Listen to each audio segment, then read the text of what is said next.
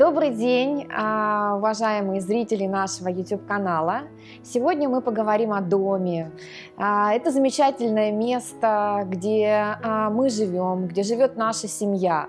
И приобретение дома, в чем мы, Сотбис Интернешнл Риэлти, готовы помочь вам в любой точке мира, есть такая прекрасная пора, как его обустройство. Это декор, обстановка. И сегодня у нас замечательный гость нашей программы Геннадий Носков, который возглавляет компанию Кадо, являющуюся одним из крупнейших поставщиков, дистрибьюторов предметов декора. Подробнее о своей компании Геннадий расскажет сам. И мы находимся в Design Decoration Center на Савинской набережной. Геннадий, расскажите про свою компанию, чем вы занимаетесь, так, чтобы наши зрители составили представление. Я думаю, что экспертное сообщество и дизайнеры вас очень хорошо знают. А вот наши клиенты, те, кто приобрели квартиры и обустраивают свое дворянское гнездо, с какими вопросами могут к вам обратиться? Ну, в первую очередь хотел поблагодарить, Ирин, вас за выбор нашего пространства, что называется. Я думаю, что это такой, мне кажется, уникальный проект, который вы делаете, когда вы соединяете, с одной стороны, людей, которые покупают недвижимость, причем я так понимаю, что во всем мире, это не обязательно как бы недвижимость в России, ну и, соответственно, как бы с интересными компаниями, с интересными людьми, которые могут давать интервью и делиться своим опытом, который у них есть.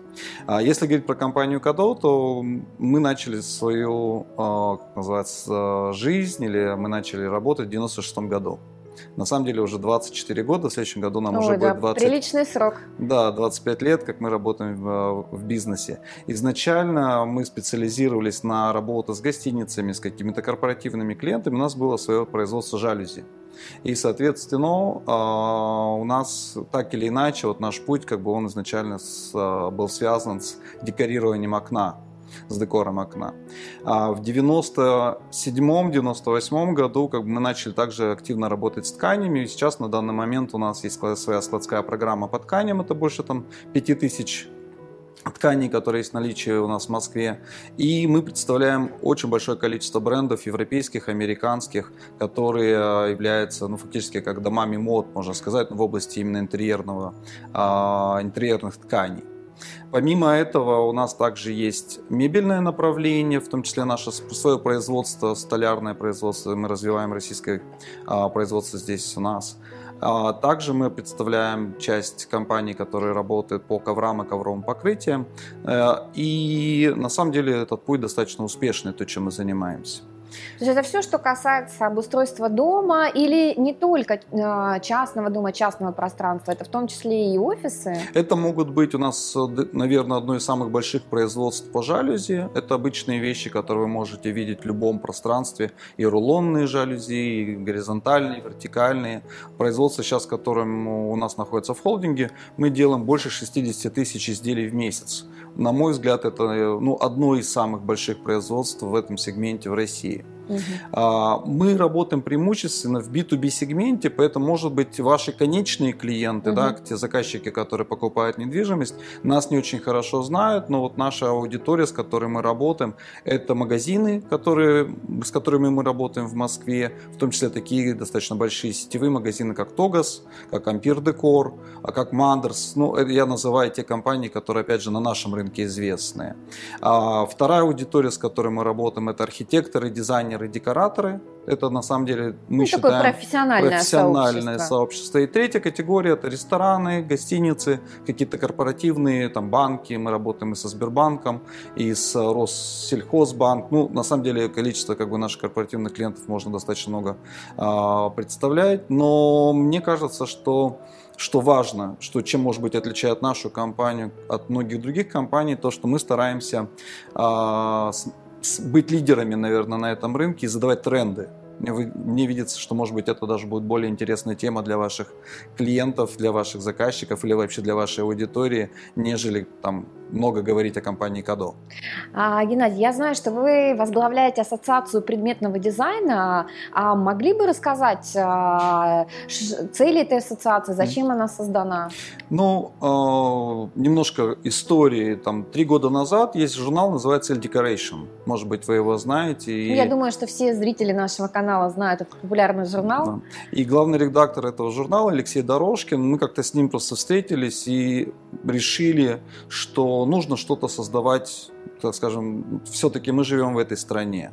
Да. Хотя компания Кадо во многом мы поставляем товары из-за рубежа. К сожалению, после того, как Советский Союз распался, наше производство было на достаточно низком, как сказать, уровне. Это связано и с дизайном, это связано и с качеством производства, это связано и с кадрами, которые вот в какой-то момент мы на самом деле очень много потеряли. И с Алексеем вот как раз 3 года назад мы подумали о том, что нужно такое вкладываться в Россию, вкладываться в российский дизайн. И основная цель... Ну и развивать его, конечно, да? Конечно. Основная цель как бы нашей ассоциации — это именно развитие, поддержка российских дизайнеров, да, которые на самом деле есть, и они уникальные.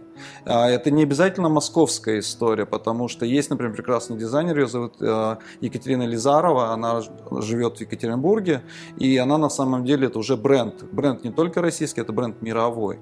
И есть определенное количество людей, которые уже на хорошем уровне создают прототипы, создают модели, из которых уже потом даже иностранные компании включают свои каталоги и продают не только на российский рынок, но и на мировой рынок. Вторая категория, с которой мы работаем, это производители российские. Здесь, честно говоря, достаточно большая есть доля такой пассивной, может быть, позиции, да, потому что люди, как правило, вот все это время занимались копированием. Имеется в виду, брали какую-то модель американской мебели, итальянской мебели, разбирали ее на составные части и потом, соответственно, как бы делали копию. Да, где-то такую же по качеству, где-то хуже по качеству, но мы видим сейчас очень сильный скачок именно в развитии производительных компаний, которые занимаются производством, которые уже даже сейчас привлекают российских дизайнеров на создание каких-то уникальных продуктов. И в этом отношении мы сейчас вместе, допустим, с Минпромторгом разрабатываем программу помощи экспорта. Не только мы, как называется, работаем на российский рынок, но в том числе и создаем некую такую концепцию выхода на иностранные рынки. В этом году мы в рамках Московской торгово-промышленной палаты организовывали выставку в Пекине. И... Наших российских дизайнеров и производителей, да? Ну, она была, правда, не российских, а московских. Почему? Потому что это было под эгидой Московской торгово-промышленной палаты. И в этом отношении... Ну, первая ласточка, дальше регионы. И в этом отношении, конечно, это был такой серьезный как бы шаг в этом направлении. Кроме этого, одна из целей ассоциации, которая есть, мы хотим популяризировать вообще российский дизайн в целом. И есть такой интересный конкурс, который не так давно начал... как сказать, работать, он не так давно появился, это World Design Capital. Это похоже на такую историю, как Олимпиада или как чемпионат мира там, по футболу, например. Когда... Это чемпионат между дизайнерами всего мира? Это чемпионат среди столиц всего мира, которые могут быть выбраны столицей мирового дизайна. И мы недавно, вот буквально в прошлом году, выдвинули Москву на такой, как сказать, на такую позицию, я не знаю, как правильно выразиться, на то, чтобы Москва в 2024 году была выбрана столицей мирового дизайна. И вот мы недавно получили как раз тоже от Минпромторга одобрение на то, что они готовы нас поддержать в этой заявке. Соответственно, сейчас мы вырабатываем некую дорожную карту для того, чтобы мы могли, соответственно, выдвинуть Москву на такую номинацию. Это потрясающе. А если продолжать наш диалог про тренды дизайна, про развитие, что из последних мировых трендов в дизайне, в архитектуре, в декоре помещений, общественных пространств, какие основные тезисы этих трендов вы могли бы рассказать и поделиться с нами? Ну, я бы, наверное, выделил 2 категории. это тоже, мне кажется, связано и с нашей общей темой, связанной инвестициями в жилье, инвестиции в квартиры, инвестиции в дома. Для меня есть два типа клиента. Один тип клиента, который делает для себя, и он собирается в этом жить. Да, он собирается этим пользоваться достаточно долго. И здесь, мне кажется, что основная история, это идет в некую персонализацию, в кастомизацию, да, если можно такое заимствование взять из английского, когда интерьер создается персонально под человека, либо под семью. Ну и с их предпочтениями. Да, когда очень четко как бы считывается, да, так скажем, запрос с одной стороны, с другой стороны люди обеспеченные, богатые, они хотят иметь уникальный статус или уникальный интерьер. Это то же самое, как картина, да, там инвестиции в какие-то предметы искусства, что вот я имею, так скажем, очень ограниченный, очень такой знаковый, да, предметы искусства. И в этом отношении то, что общаясь с премиальными людьми, которые работают в премиальном сегменте, с архитекторами, дизайнерами, это Ле Клод, Полина Пицана, ну, на самом деле список достаточно как бы большой, Ира Лизария, это люди, которые понимают, что клиент хочет получить вот единичное изделие. На самом деле, недавно читал в РБК, статью на РБК, о том, что один из трендов в инвестициях, когда люди что-то покупают, это уже не только вот то, что, к чему мы привыкли, а в том числе предметы интерьера. И я там прочитал о каком-то столе или о каком-то комоде, который стоит сейчас несколько миллионов долларов, да? При том, что это просто предмет мебели. Понятное дело, что он выполнен каким-то там, я сейчас не помню, кто там, дизайнером, он в единичном экземпляре и так далее. Но на самом деле это тоже один из трендов, наверное, который есть.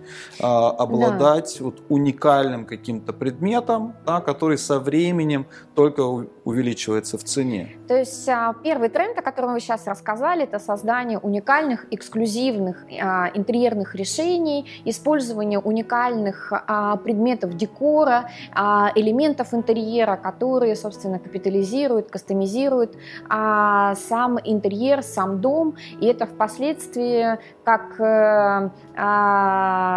собственное вложение, да, то, что приносит не только эстетическое удовольствие, но и, собственно, какое-то инвестиционное продолжение, да, эти элементы интерьера. 100%, а кроме этого, если вы привлекаете профессионального, известного дизайнера, декоратора, архитектора, я думаю, что это тоже увеличивает стоимость вашего не только интерьера, да, в том числе всего как бы домовладения, да, это или дом, или апартаменты, или какой-то другой у вас, не знаю, яхта, например, там сделана каким-то известным архитектором, дизайнером интерьера, я думаю, что она тоже добавляет стоимости владельцу, который потом может ее продать значительно дороже, ну или, может быть, хорошо, незначительно дороже, да, нежели если бы он сделал это, условно говоря, самостоятельно.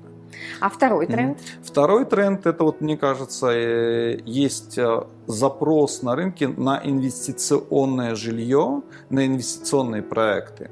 И здесь, мне видится, это очень сильный момент, который, мне кажется, он будет все больше и больше развиваться, когда у людей есть достаточное количество денег, и они понимают, что им нужно их куда-то вкладывать. И я просто знаю ситуацию, что последние там, несколько лет люди покупают себе недвижимость, тоже в качестве инвестиции, но они не извлекают, мне кажется, максимум выгоды.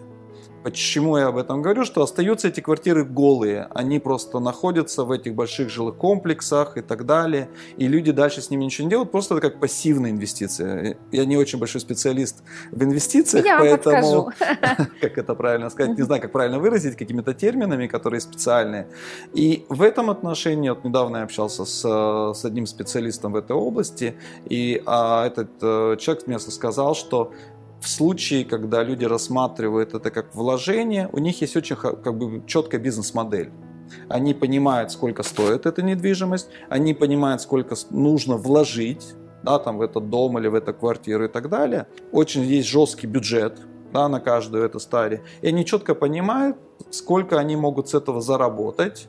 В случае, либо если они продают готовый уже как бы проект, да, готовый объект, либо в случае, если они сдают в аренду.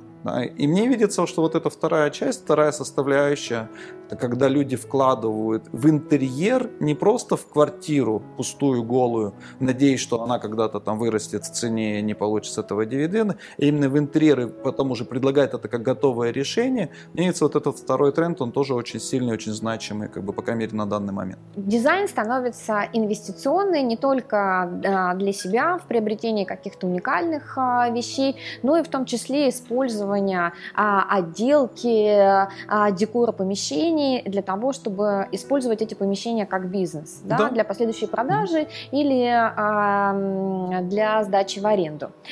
Я могу еще один маленький момент уточняющий сказать по поводу этого инвестиционного или почему мы об этом говорим. Мне видится, жизнь очень сильно поменялась за последнее время, и люди стали более мобильными. Люди, многие, не готовы вкладывать в интерьер столько, сколько, может быть, это было там в конце 90-х, начале 2000-х.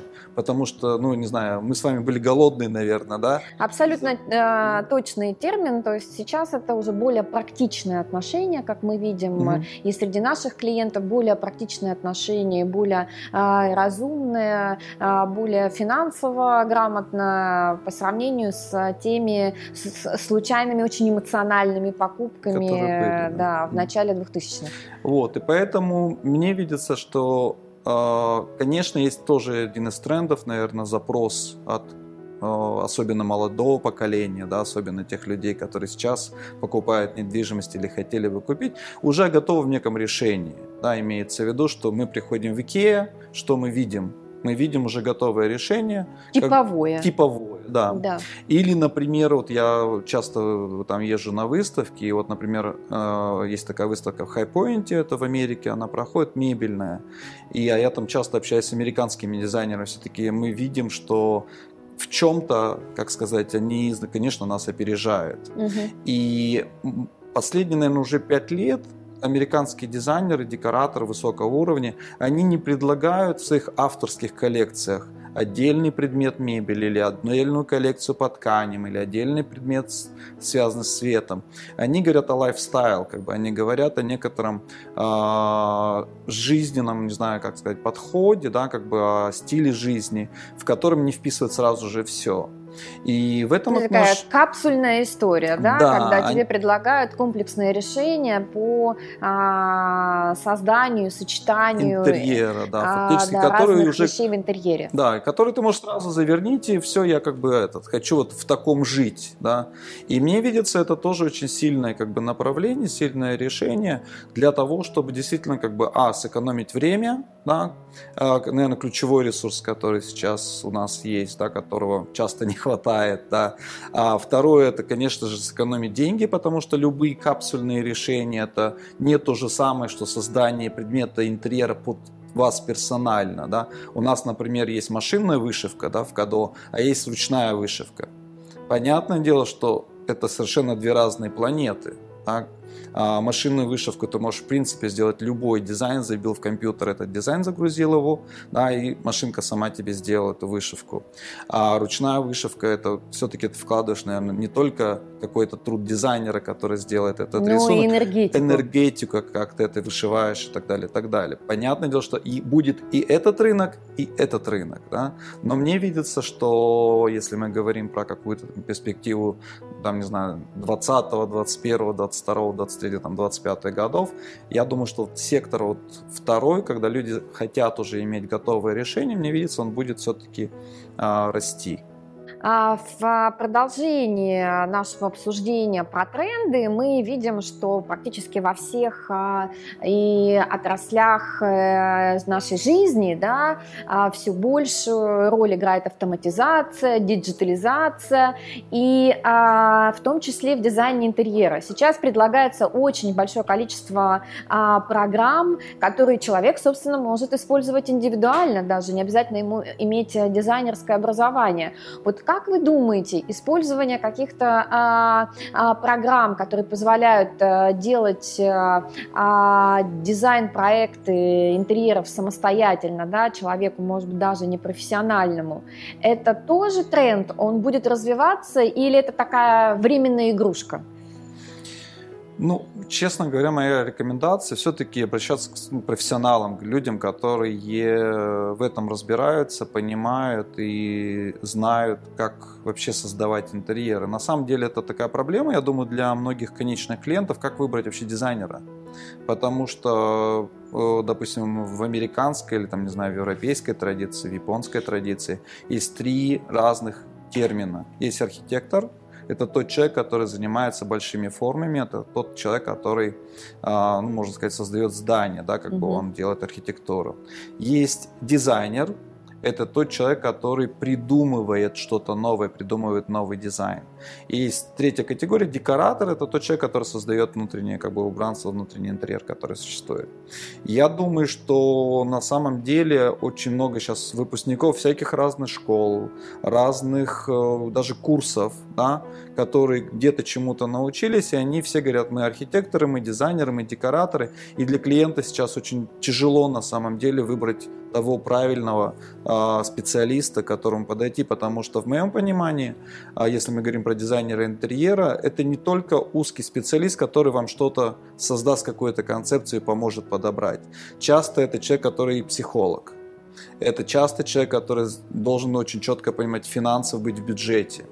А это человек, который должен работать и уметь общаться с подрядчиками, да, чтобы это было все в срок и так далее. Ну и, конечно же, человек должен понимать дизайн и создать вам не свое желание, не то, что он видит, а то пространство, тот интерьер, который вам подойдет и который вам понравится.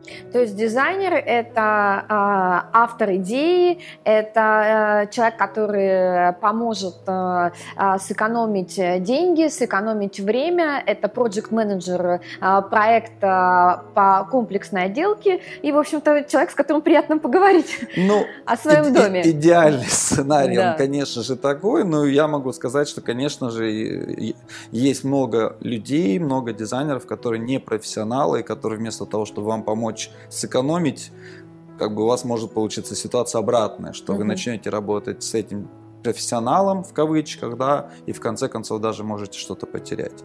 Честно говоря, у меня нету какого-то решения, да, связанного с тем, что вот такие-то критерии, по таким-то критериям вы можете посмотреть, и все это профессионал. Нет, к сожалению, это либо должна быть, наверное, какая-то рекомендация человека, с которым вы работаете.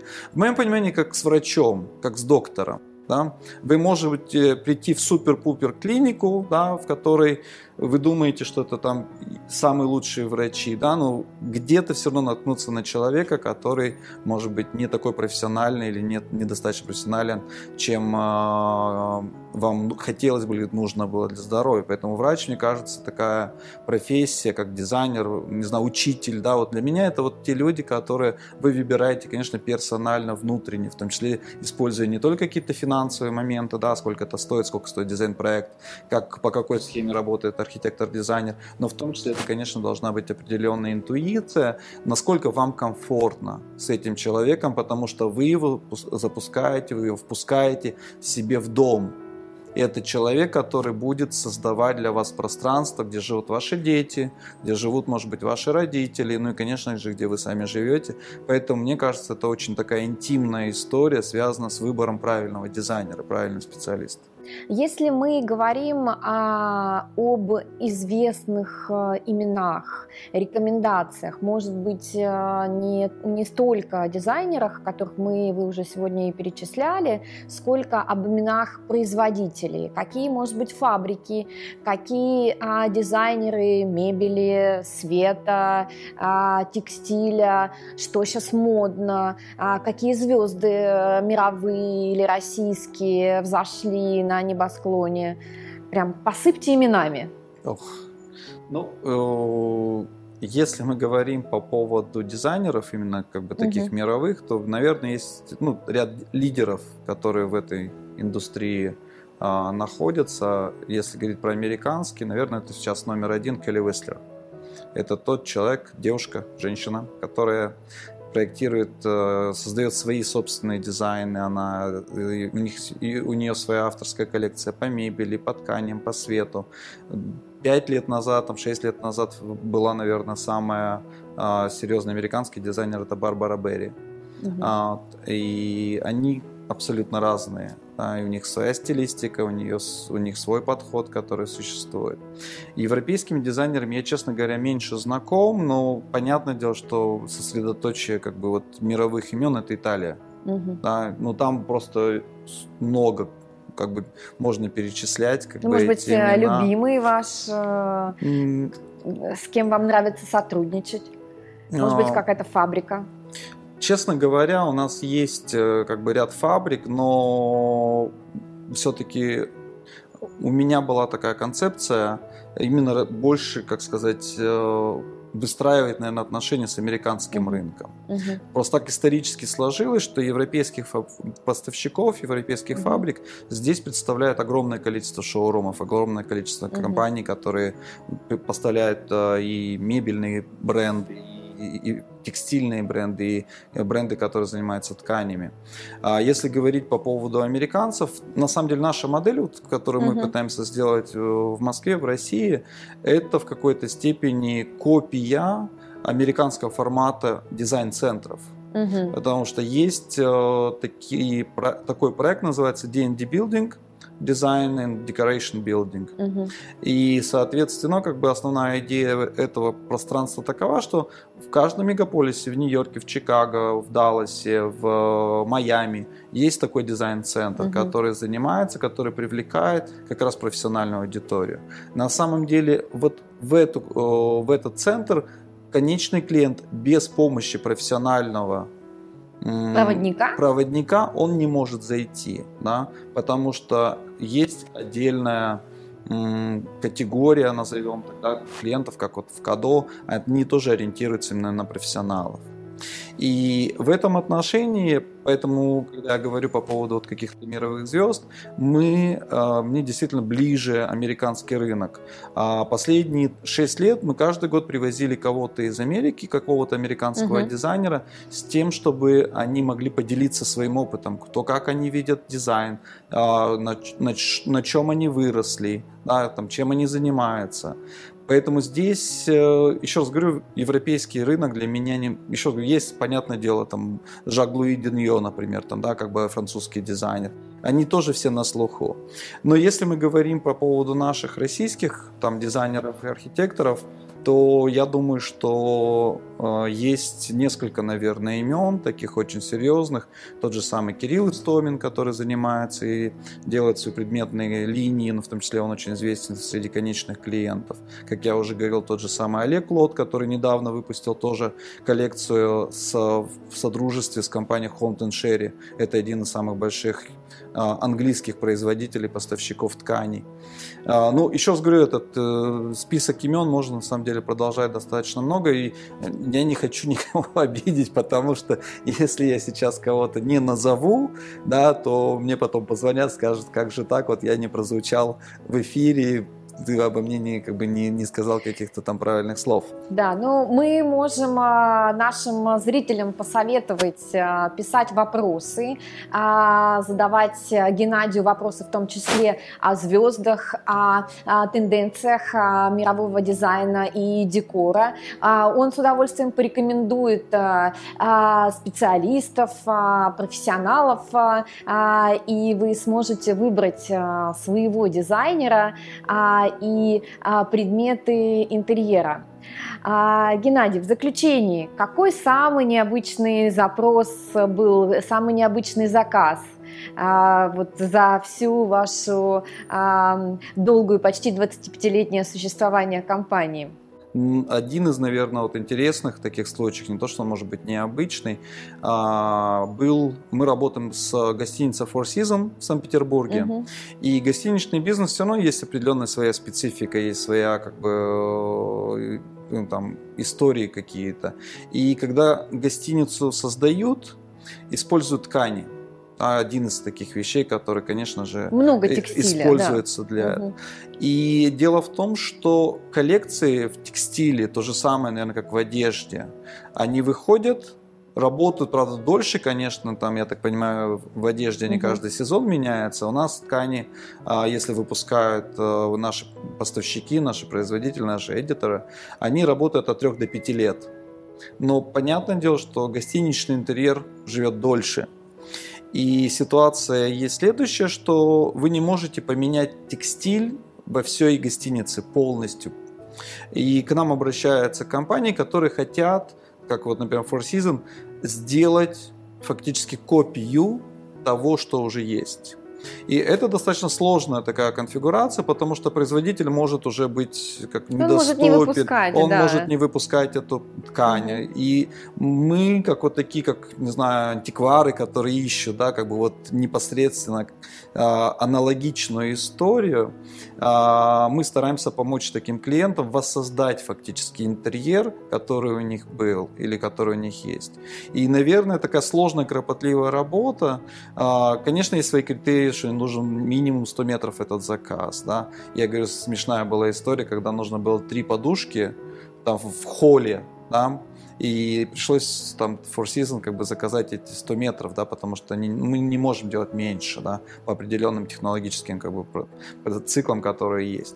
Поэтому мне видится, вот действительно нравится с чем-то нестандартным как бы заходить, потому что, конечно, у нас бизнес-процесс достаточно хорошо отработан, и он цикличен, он понятен. Ну, наверное, вот такой вот интересный опыт, интересный случай, который в последнее время, по крайней мере, был. Ну и, конечно, вышивка, вот ручная вышивка. Мне кажется, вот все, что такое вот индивидуальное, все, что персональное, это всегда воодушевляет, это всегда каким-то образом тебя заставляет думать, заставляет тебе придумывать какие-то новые решения, какую-то, может быть, новую технологию. Наверное, это. Геннадий, спасибо большое вам за интервью, очень интересно и подробно. Задавайте вопросы в комментариях Геннадию, нам, мы с удовольствием ответим. Подписывайтесь на наш канал, ставьте лайки, не забудьте нажать на колокольчик, чтобы получать наши обновления. Будьте с нами, до новых встреч!